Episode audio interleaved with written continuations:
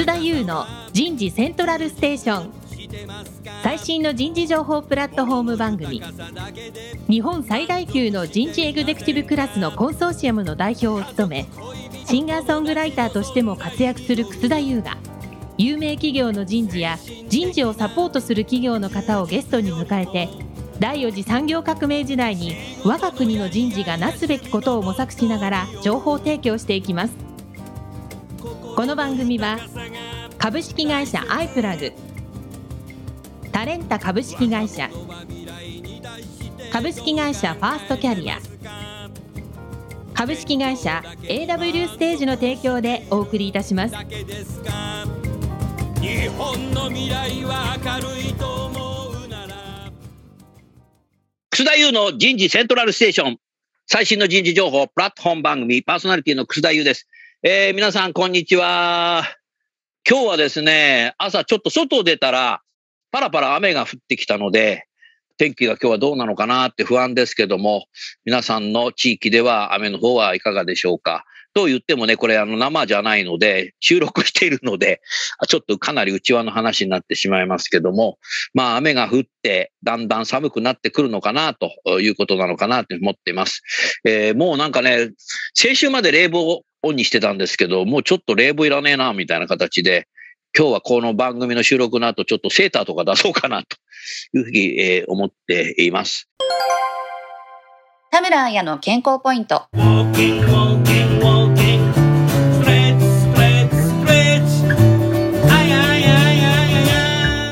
運動不足とコロナ重症化リスクとの関係。肥満や糖尿病など基礎疾患があると、新型コロナウイルスによる重症化リスクは高まると言われていますが、これまで運動不足とコロナによる重症化との関係は明らかにされていませんでした。それがアメリカの研究で、運動不足はコロナの重症化リスクや死亡リスクを2倍以上に高めるということが報告されました。運動不足になると免疫力が低下すると言われていますが、まさに日頃の生活習慣の改善がコロナの予防につながると言えるでしょう。運動不足とコロナ重症化リスクとの関係。今日のテーマは、どこもパーソナルトレーニングによる個に合わせた育成の体現になります。早速ゲストの方をご紹介いたしましょう。株式会社 NTT ドコモ人事部人事企画担当の主査、尾形隆人さんです。尾形さんどうぞよろしくお願いします。よろしくお願いいたします。ドコモ人事部の尾形と申します。続きまして、株式会社ファーストキャリア代表取締役社長の瀬戸口渉さんです。瀬戸口さんおはようございます。おはようございます。どうぞよろしくお願いいたします。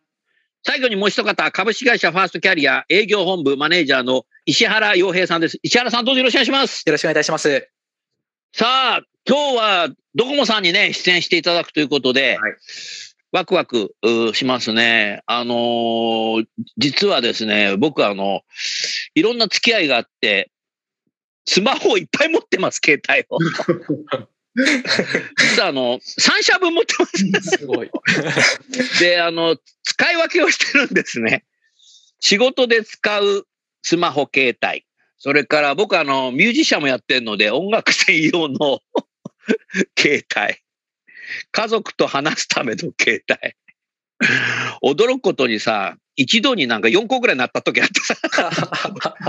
人間は4つ耳ないんだから同時にかけないでくださいって言ったら、いや、そんないっぱい持たないでくださいって 逆に言われましたけど。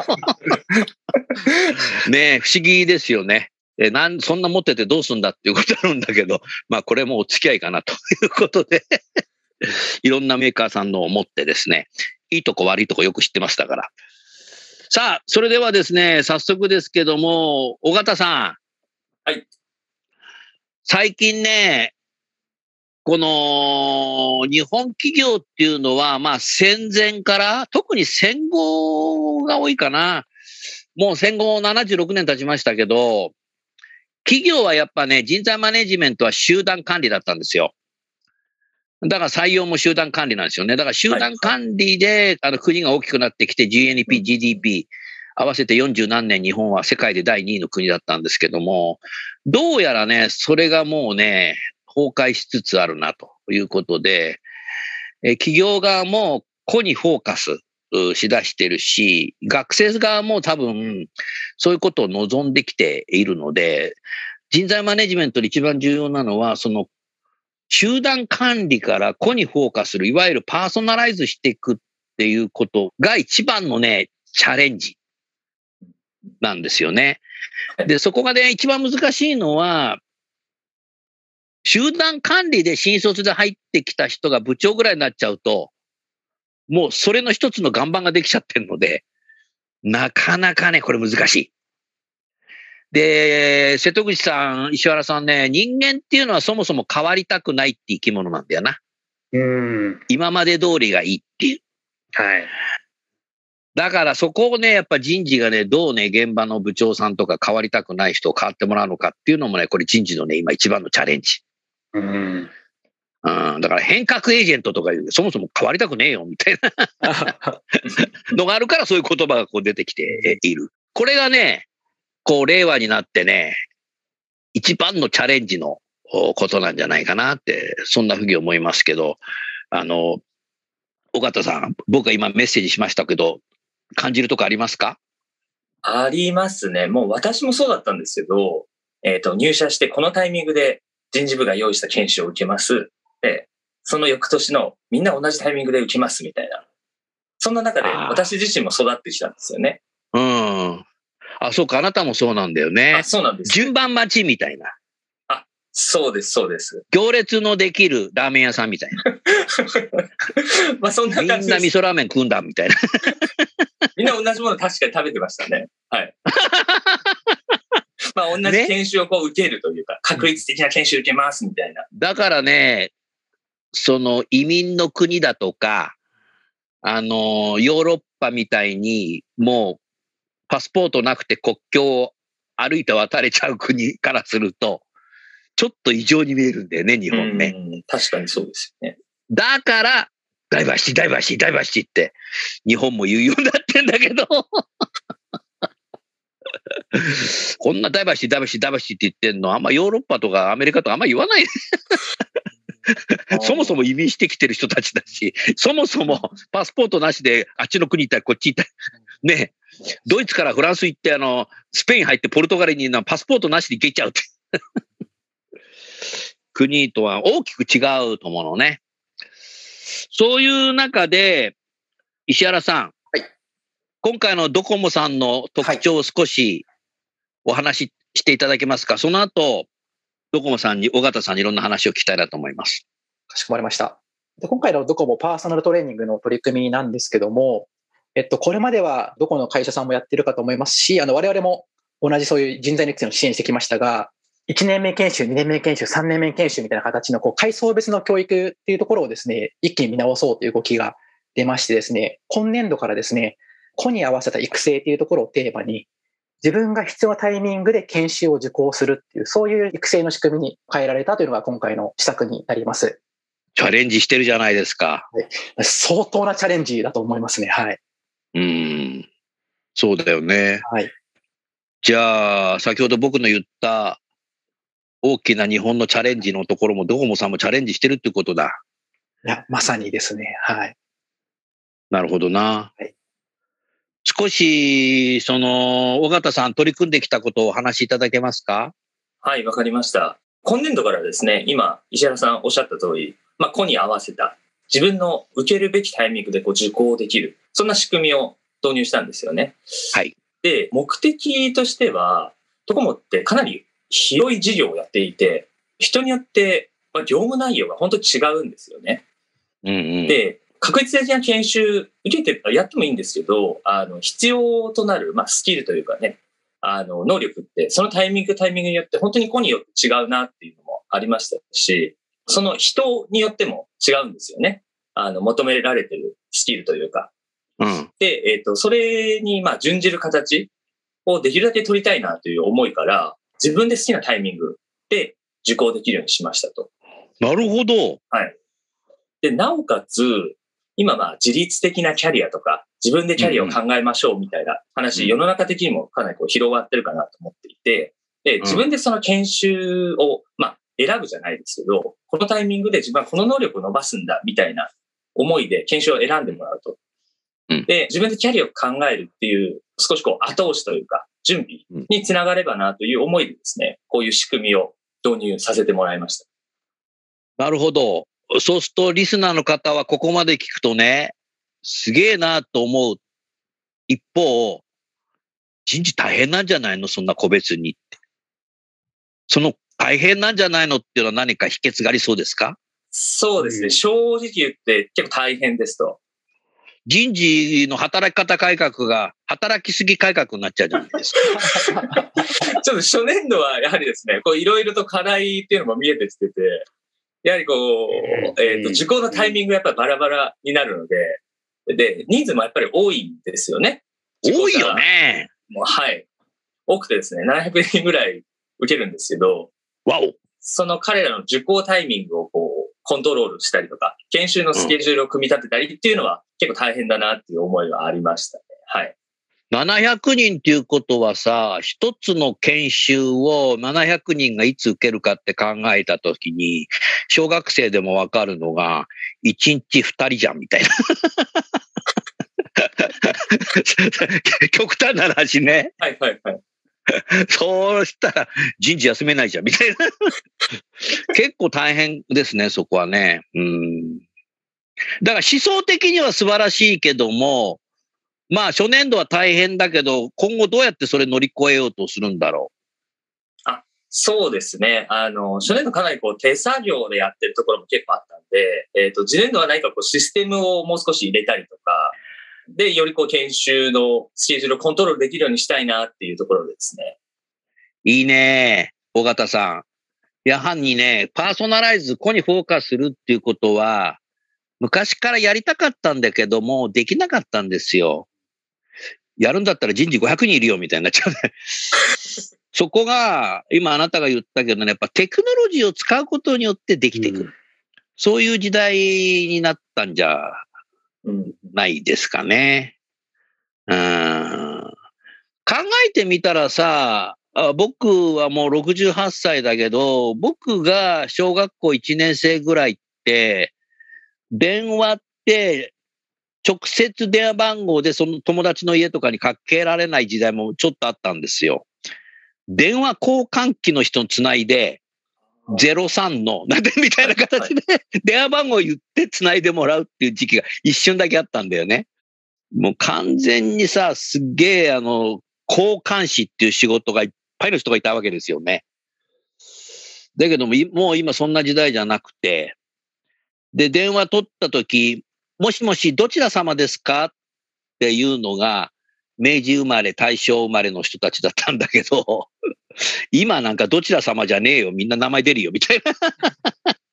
番号のわけやんないな、着信拒否みたいなさ。どんどんこう時代が変わってきているので、それはすべてインターネットのテクノロジーのおかげなわけじゃない。うんうんうんそうですね。はい。だからもう瀬戸口さんとかしょっちゅう電話かかってくるともう瀬戸口って言ってまた瀬戸口だよみたいな形でいいんだけど、ね昔だったけど、で番号なんか覚えてないから、え、どちら様ですか？みたいな。楠田さんでしょうか？はい、楠田です。みたいな。あ、瀬戸口さんなんですね。みたいな。だからやっぱりテクノロジーを使うことによって多分それができそうだね。尾形さんいかがですかね？あそうですね。やはり今かなりこう手作業でやってる部分が多いので、まあおっしゃっていただいた通りテクノロジー、何かシステムを入れることで、その本人も自分今この能力開発すべきだなとか、あ、これを今後受けていくんだなみたいなのがこう一覧化されればですね、日常業務でもそこを意識するし、まあ研修自体の効果、事前と事後の課題みたいなのも付与してるんですけど、それもより高まるんじゃないかなっていうふうに今考えてますね。それはね、多分多くの人事、人材開発が一人一人の社員に、いろんな事業をやっているその社員に、受けてほしい研修の中身も、その一人一人の個別の事業部にいるその人が、仕事でさらにパフォーマンス上げるタイミング、仕事で成果を出すための瞬間に合わせられるようになったっていうことだと思うんだよね。だから、今俺関係ねえのになんでリーダーシップの研修受けなきゃいけねえんだよとかさ。ねえそうですね。はい。今さ、もう今月さ、予算行くかどうか必死でやってんのにさ、なんか明日から3日間研修会場来いとかさ、まあこの研修会場って予算、予算いかねえじゃねえかみたいなって、やっぱりそれがあったと思う。それはやっぱ集団的な管理であったと思うんだけど、そういう人は予算達成して翌月行けばいいわけだし。だから仕事の中で、瀬戸口さんね、仕事の中で、えー時間を自分の時間にとって学習することによって自分のパフォーマンスが上がるとか、自分のキャリアに対してもっとそっちの方に行けるなって考えるっていう考え方は、これね、尾形さんね、先進的な言葉で言うとね、ラーニングアジリティです。うん。ラーニングアジリティというのは、まあ、お手元のスマホで検索すれば出てくるので答えは言いませんけど、まあ柔軟に学ぶっていうことですよね。だから隙間時間に学ぶっていうことも含めて。うんだからその人材マネジメントが個にフォーカスされていく時代に、その人が必要な時に必要な教材にたどり着いて、それを学んだことによってさらにパフォーマンスが上がっていくっていう、そういう思想なんですよ。で、これは従来の古典的な自己啓発とは違います。自己啓発は現場が一人歩きしちゃうんですよね。何かっていうと、ドコモの開発をやってるのに、全く違うなんか資格取得とか取っちゃうとか、今、発見取ってますとか、あ。ドコモの研究するのに 発見いらねえだろって言うんだけど、自己啓発だから、まあいいかなみたいな。でも、あの、宅建の資格取ったら半額支援するよみたいな。だから資格いっぱい取ってますとか、だから自己啓発って資格マリアを作っちゃう可能性が多くて、そこには全く仕事とは因果関係ないみたいな。形になった時代もあったんですけども、だから自己啓発でしょっていうのはリスナーの皆さん違うんだよっていうことを理解していただきたいなって、そんなふうに思うね。でも、小田さん自身ももう入社して十何年経っていて、はい。この10年間にそういうふうにパーソナライズしてくれていたら、よかったね。そうですね。やっぱり私自身も感じるんですけど、うんなんかその事業部というか、やってる業務によって違う能力が求められるなと、タイミングによっても求められるなと思ってて、今の新入社員の子たちがまさしくそうなんですけど、うん。例えば開発系に携わってる人たちは、上期中、まあ入社してもう半年間ずっと研修やってますと。で、そんな中でこう、必要に応じて人事部の研修やっても、研修やって研修やってみたいになってしまうんで、あまりちょっと必要ないなっていう状態なんですよね。なるほど。で、逆にこう、すぐにこう、業務にこう、携わるみたいな人たちもいるわけで、そういう人たちからすると、まあ、例えば何かこう、ロジカルに考える必要がありますみたいな、そんな研修、うちの中でも入れてるんですけど、それを早いタイミングで受け入れるってなると、その子たちにとってはプラスだと思うんですよね。でも必要うん。な人と必要じゃない人、やっぱりタイミングの差っていうのは間違いなくあるんで、このパーソナライズするというか、子に合わせるっていうのは、まあ、今後よりこう加速していくというか、加速していかないといけないんじゃないかなって今考えてますね。なるほどな。石原さんね。やはり日本は戦後大量生産、大量消費の時代を長くこう続けてきていて、はい。もうそれが崩壊して30年経つんですよね。バブル崩壊して。で、大量生産、大量消費の時は、もうみんな家に同じものがあるみたい。テレビ、冷蔵庫、洗濯機みたいな。固定電話みたいな。はい。あ ってさ。もう、あのー固定電話はもう電電公社しか扱ってませんみたいな 形の。なこれ完全集団管理の国じゃんみたいな。考えてみりゃ。で、今なんかさ、人によってみんな違うスマホ持ってんじゃない？はい。ねえ、お俺なんか、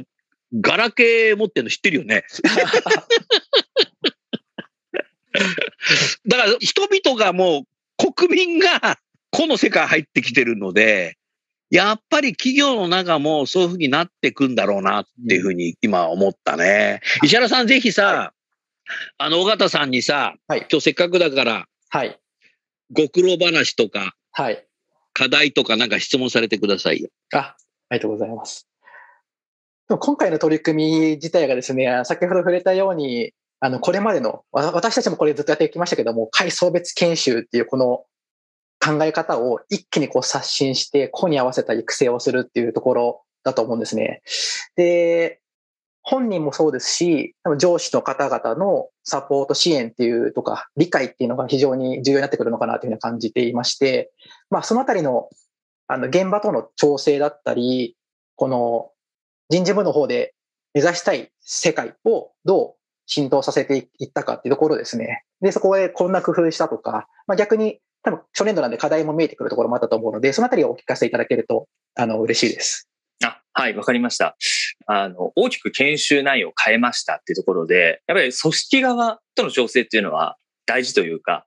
力入れましたと。で、えっ、と、今までこう、階層型の研修をやってましたと。で、過去もそうやってるんで、これからもそうなるだろうっていう想定で、やっぱりみんな考えてるんですけど、今回、個に合わせた形でかなりこうフレキシブルに受講できるみたいにすると、やっぱり上長だったり、その組織にとっては、まあ、負担っていう言い方がいいかどうかわからないんですけど、やっぱりやるべきことは個に合わせるんで、タイミングがそれぞれ別々になって、やっぱタスクとしてやっぱ多くなるんですよね。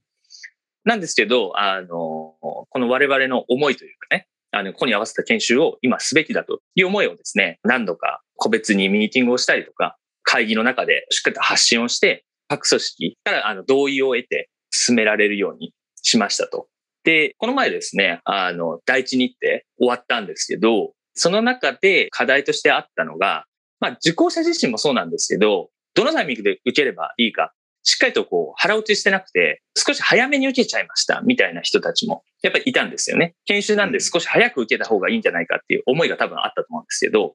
でもこれからは能力開発をすべきタイミングで受ける必要があるんだっていうのをですね、こう改めて情報発信していくというか、人事部としてもあのしっかりとメッセージ出していって、この研修の意図っていうのをよりこう浸透させていく。で、人事部で作ってるこの若手の研修っていうのは、こういう人でやってるんだよっていうのをですね、まあ今後根付かせていくみたいな取り組みは本当にしていかないといけないかなって今考えてますね。うん。なるほどな。今までのずっと話をこう聞いていってさ、考えたら大学ってさ、子にフォーカスして履修していくじゃない？あ、そうですね。もちろん単位は取るけどさ、うん例えばこの間あの三男が今大学3年生なんだけど、二人で飯食ったんだけど、なんか話題がなんか授業の話になってさ、何もう、あの、4年生になったら授業は何単位ぐらい残ってんのったら、いや、もうなんかよくわかんないけど、1年、2年、3年でほとんどの授業みんな取っちゃったから、4年生の時ほとんどないよとかって、おめえ早えなとかって言っちゃったんだけど、でも友達は全然取ってないから4年生も毎日学校行かなきゃなんないみたいな。これ完全に価値観多様化してるってことだよね、これ。そうですね。だだから大学はもうそれ昔からそうなんだ僕は72年に大学入ったけど、1900。もちろんね、大型さん生まれてないけど、もうその頃もそうだったの。だから企業内もそれになったってことでしょ？うん大型さうんん。あ、それに近しいですね。まさしくおっしゃる通りで。そうするとさ、上司の役割が重要でさ、部長さんぐらいのさ、上司にさ、お前、この研修まだ受けてねえのか？みたいな。対話が成り立つじゃない。うん。うん、うん、うん。お前、もうこれ受けちゃったの？お前。すごいな。そんなことやるなら少しストレッチアサイメントしちゃおうかな、みたいなとかさ。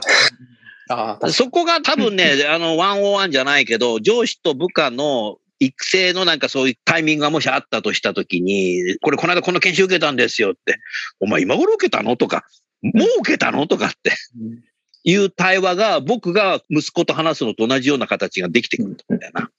そうするとやっぱり個の尊重にもなってくるし、そこでお前、い今受けてんじゃねえよとかっていう心理的な安全も、サイコロジカルセーフティも重要になってくるので、対話が成り立つと思うんだよね。そうすると、うん瀬戸口さん多分ね、ダイバーシティ、インクルージョンが、ジェンダーダイバーシティじゃなくて、真相ダイバーシティの方に行く可能性があるな。にジェンダーダイバーシティっていうのは、男なの、女なのって言って、よくわかんない人もいるけども、パスポート見ればわかるじゃん、みたいな。感じだけど、真相ダイバーシティは価値観の多様化なので、価値観っていうのは人間はみんな違っているのと、どんどん変わっていくので、あの、外発的な動機づけで、で、そういうこと自体も、会話の中でお互いに理解することができるし、でやっぱり深層心理のダイバーシティからじゃないと、やっぱりイノベーションってのは起きないだろうっていうのもだんだん分かってきていて、ジェンダーダイバーシティだけだと男なの女のかだけでダイバーシティって重要なんだけども、そこからイノベーションってちょっと遠いよねっていうこともだんだん分かってきているので、だから NTT ドコモさんももう会社ドコモできて何年経ったの？20年以上経ちますね。?20 年経ってるよね。はい。うん、覚えてる覚えてる。うん、だから、ジェンダーダイバーシティから多分真相ダイバーシティの方に行くんだろうなっていうのが、なんか感じられたな。瀬戸口さん、こういうようなさ、はい。研修自体を階層別というよりも、その子にフォーカスして受けたい時に受けるような形で自立させていってっていう企業が増えてきてますか？そういう、そういうことをしたいっていう企業は。はい、まだまだあの多くはないですけれども、少しずつですね、そういった取り組みをされている企業さんがドコモさんはじめですね、何社か出てきてるっていう感覚ですね。あやっぱりね。はい。で、結構これは大きなうねりになるんじゃないかなと思っててですね。なるよ。はい。今日あの冒頭あの草田先生もおっしゃってたあの人間って変わりたくないみたいな話ってあったじゃないですか。俺も借りたくない。変わってらっしゃいます。いや、言ってることが変わってるってそういう意味だろ？どうしてもなんかこの育成の体系、まあ、特に若手の部分ってあの変わりたくないっていうのもありますし変えにくいんですよねやっぱり1年周期でスパンが短いのであの変えようと思ってても次の方がこう入社して入ってくるみたいなことがね変えにくいところが今だいぶ、まあ、このコロナ以降ですねその変化が加速した感がありますね。ああこれはね、今、瀬戸口さん、コロナ禍つったけども、このコロナになって、もう2年、そろそろね、もうすぐ2年だ経つと思うんだけども、結局、これって人材マネジメント的には何だったかっていうと、分散と自立っていうことを企業が改めて考えた時代なんじゃないかな。石原さん。はい。あ、そうですね。特にあの、自立ってキーワードはもう一気になんか広がったなっていう感覚はありますね。はい。尾形さんだからもうドコモさんもみんな在宅で働き出したんでしょ？そうですね。はい。それ分散ってことじゃない。うん、うん、うん。分断ではないよ。分散。いいですね。分散しているとさ、思想が二つに分かれるんですよ。会社側、上司が、あいつらサボってんじゃないかみたいな。うんで、テクノロジーっていうのは監視管理もできるツールだし、自立させることもできるツールだと思うのね。うんだから、社員の家の中にみんな監視カメラ入れちゃいっていう 会社はないと思うけど、あいつ朝8時45分にパソコンを立ち上げてるけど、石原お前に今朝10時に立ち上げただろパソコンみたいな、お前サボってただろうとかって、そんな会社じゃないと思うし、ドコモさんは。だから、やはりこの分散して働くっていうのは、このテクノロジーを使わないと顔も見えないし、結構上司も不安になるから、ああの、いわゆるなんていうのかな、性悪説になっていっちゃう多分企業もあると思うんだよね。で、そこに自立というものをどういうふうに組み込んでいくのかっていうことを並行してやるってことを考えるのがこのコロナ禍であって、そこをやっぱりドコモさんは今のこのコロナ禍の中にそこをチャレンジしたっていうのは、歴史上これは僕はね、素晴らしい、えーことなんじゃないかなと思うけど、ええありがとうございます瀬戸口さんそういうことだよな。はい、そうですね。あの、先ほども大きなうねりがあるってお話ししたんですけど、この後にもつながっていくなって予感を感じててですね、あの、うん。どこも、他の会社さんもそうなんですけれども、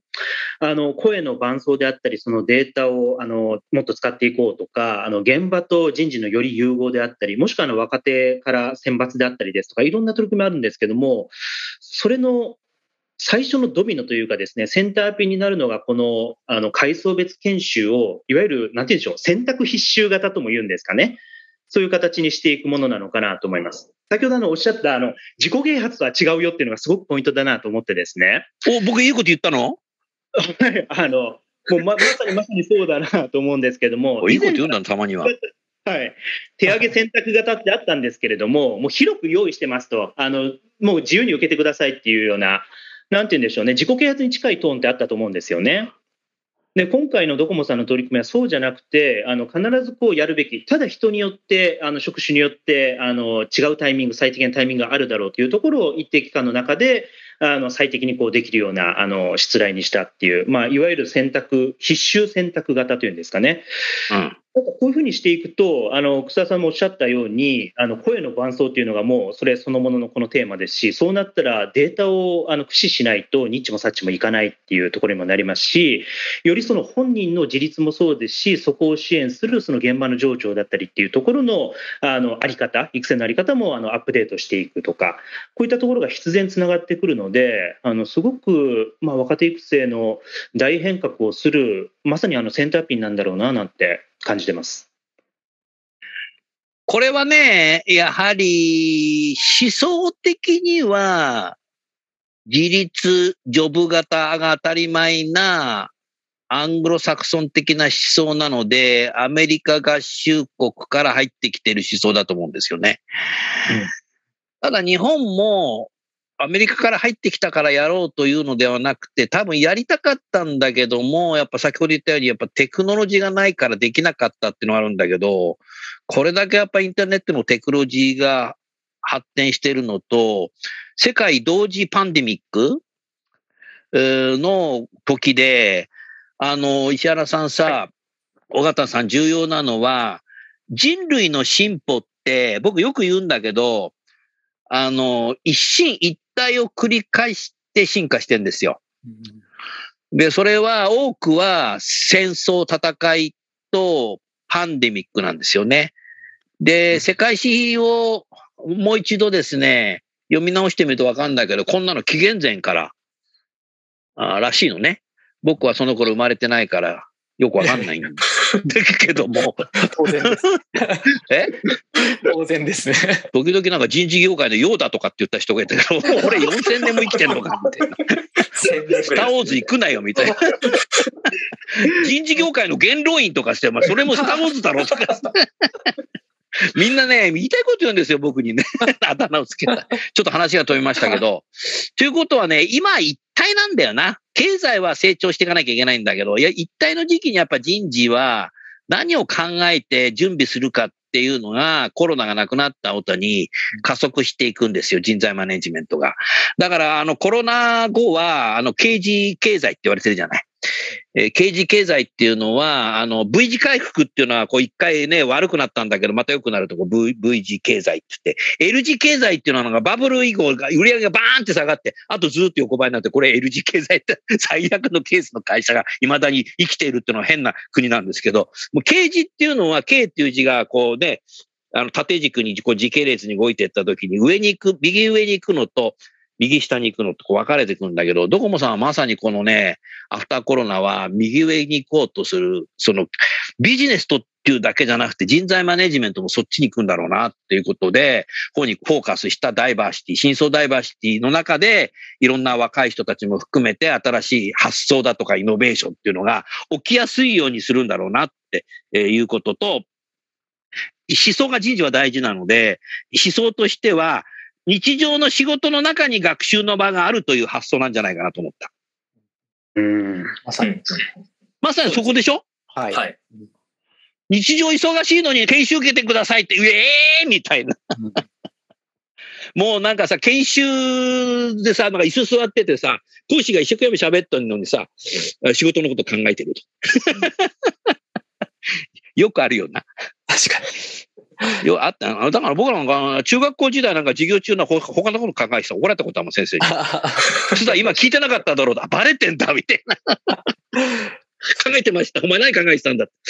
今日の給食のことですとか言ったら、じ女子がバカーって笑ってました。それと一緒だよな。そうですね。今回あのもうまさにこう仕事で成果を出すとか、ちゃんと遂行するために、あの自ら進んでこう研修を受けて、で仕事に生かしていくっていう、そういうサイクルをこう繰り返していくような仕組みなので、まさにおっしゃっていただいたところになりますね。はい。もう考えてみたらさ、階層別にみんな順番に研修を受けるっていう、昔ってやってたんだってさっていう時代来そうだね。いや、本当ですね。うんそうです意外と早くね。来るかもしれないですね、そんな時代が。この時はもう小笠さんは僕が先進にやって、最初にやりました。俺が一番だみたいな。ねえ。本家なのか元祖なのか。どっかの蕎麦屋みたいな。ああ。そうするとさ、もう最後に、今後何かチャレンジしていかなくちゃならないこと、乗り越えなきゃいけないこと、あとなんか理想的なことを少し尾形さんお話しいただけますか？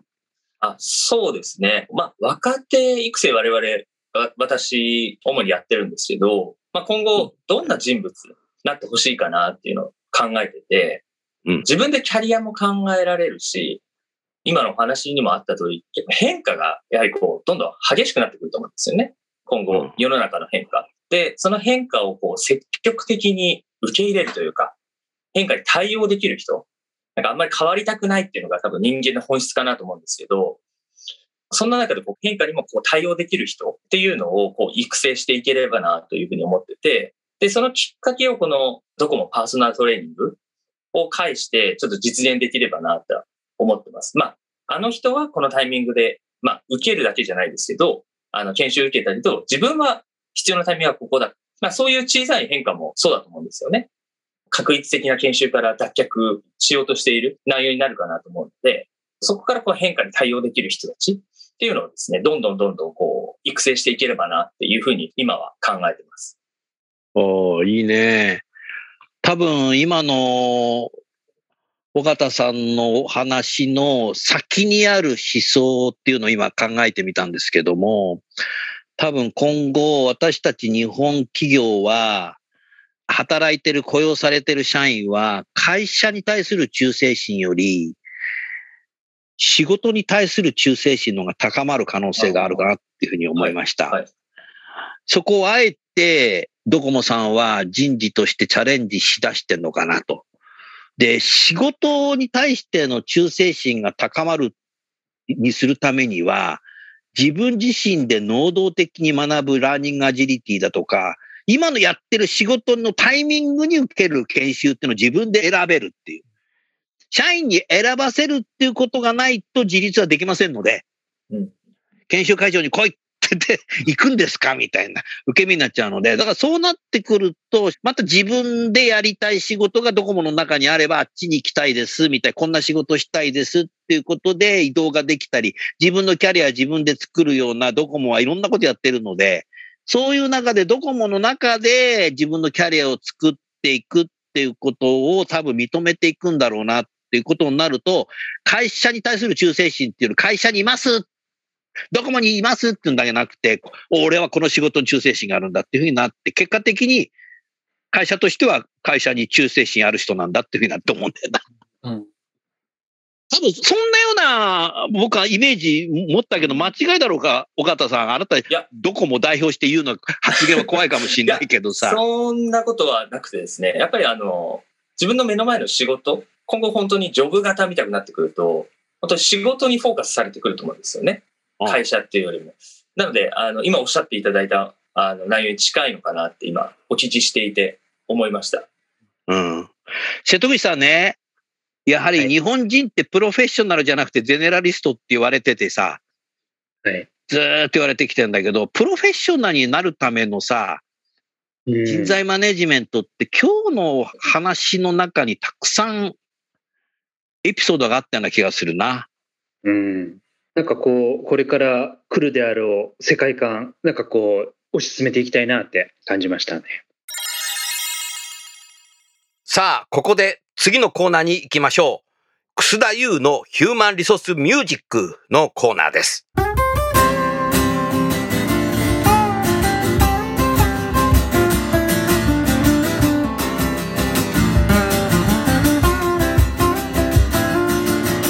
お送りする曲は、私のセカンドアルバムの中から、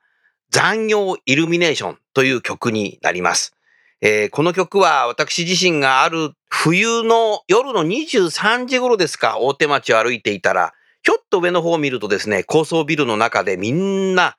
残業してるんですね。これがもうイルミネーションのようにすごく綺麗で、みんな早く帰ろうよというメッセージでですね、残業イルミネーションという曲を作りました。えー、ぜひお聴きください。よろしくお願いいたします。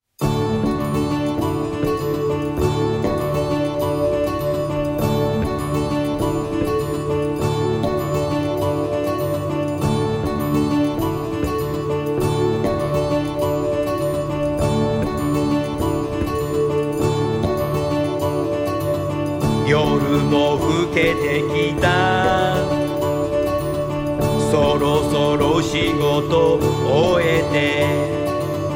外では彼女がもう待っている。冬の夜空に輝く。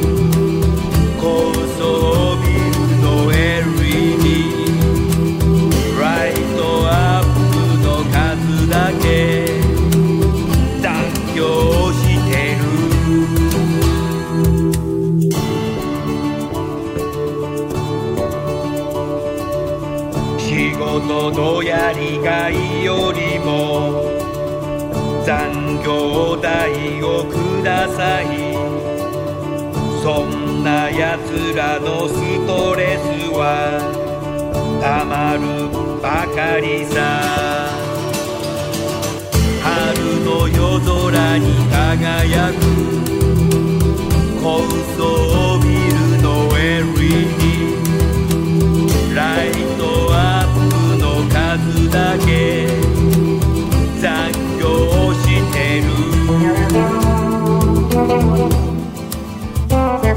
残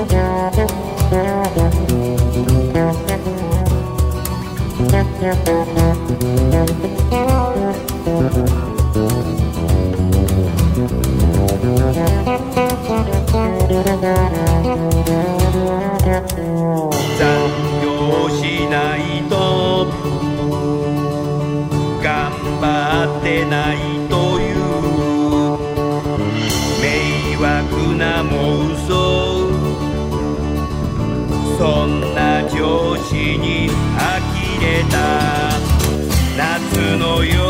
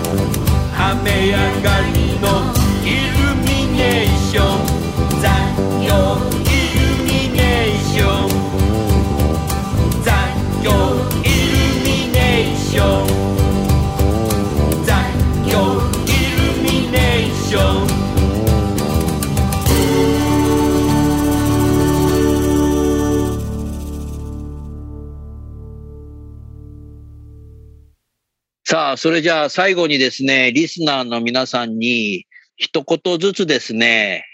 今日のテーマで何かメッセージを添えて番組を終わりたいと思います。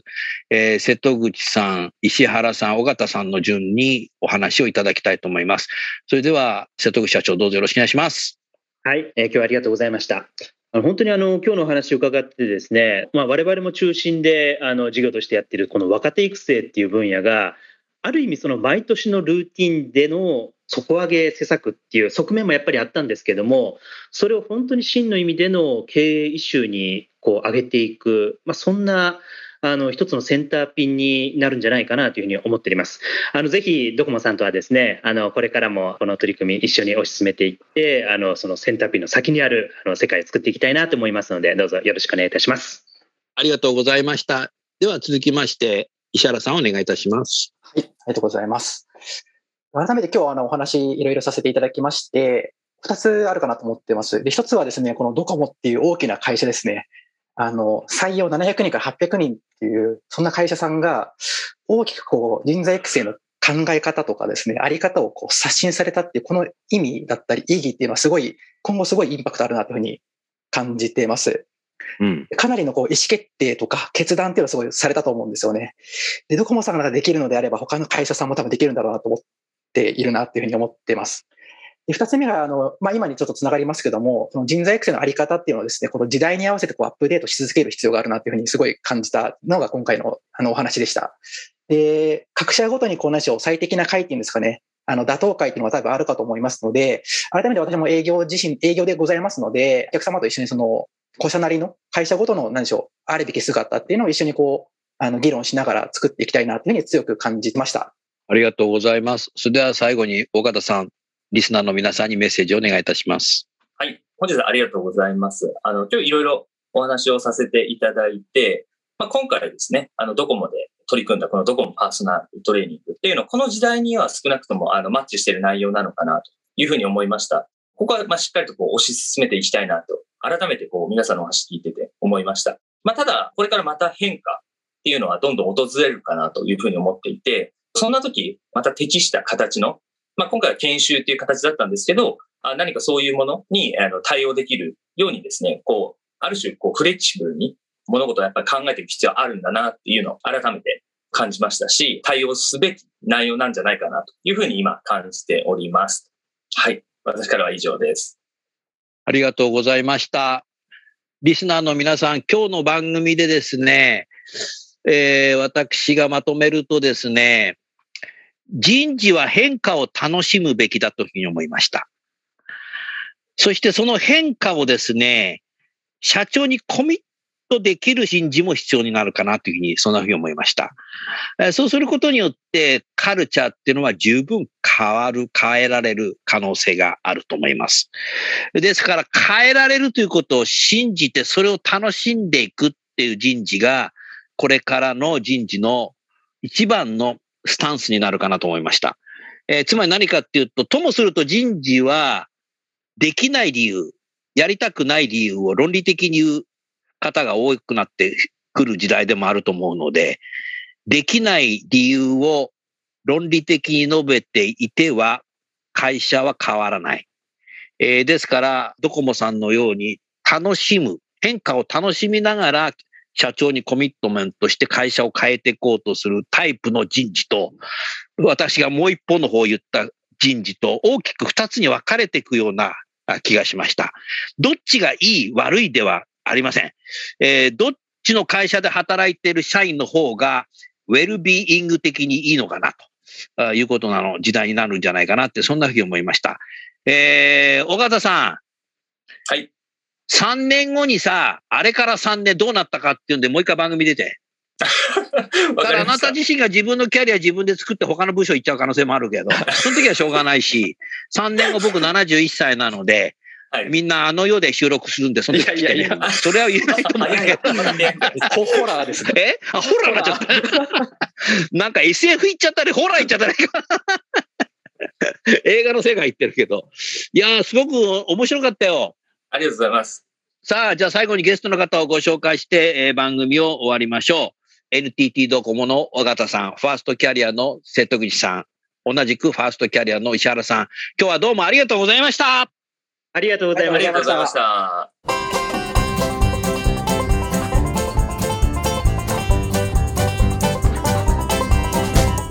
今日の番組はいかがでしたか？楠田優のサードアルバムの中から「輝け飛び出せグローバル人材」とともにお別れです。この番組は企業から学生に直接オファーを送ることができる新卒向けダイレクトリクルーティングサービスを提供する株式会社アイプラグ。ワークハッピーな世の中を作るをミッションとし世界の HR テクノロジーを日本市場に展開するタレンタ株式会社。若きリーダーたちの可能性を引き出し企業と社会の成長に還元する株式会社ファーストキャリア。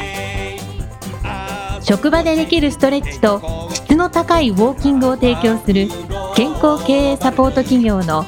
株式会社 AW ステージの提供でお送りいたしました。それでは次回もお楽しみに。届けてゆこう。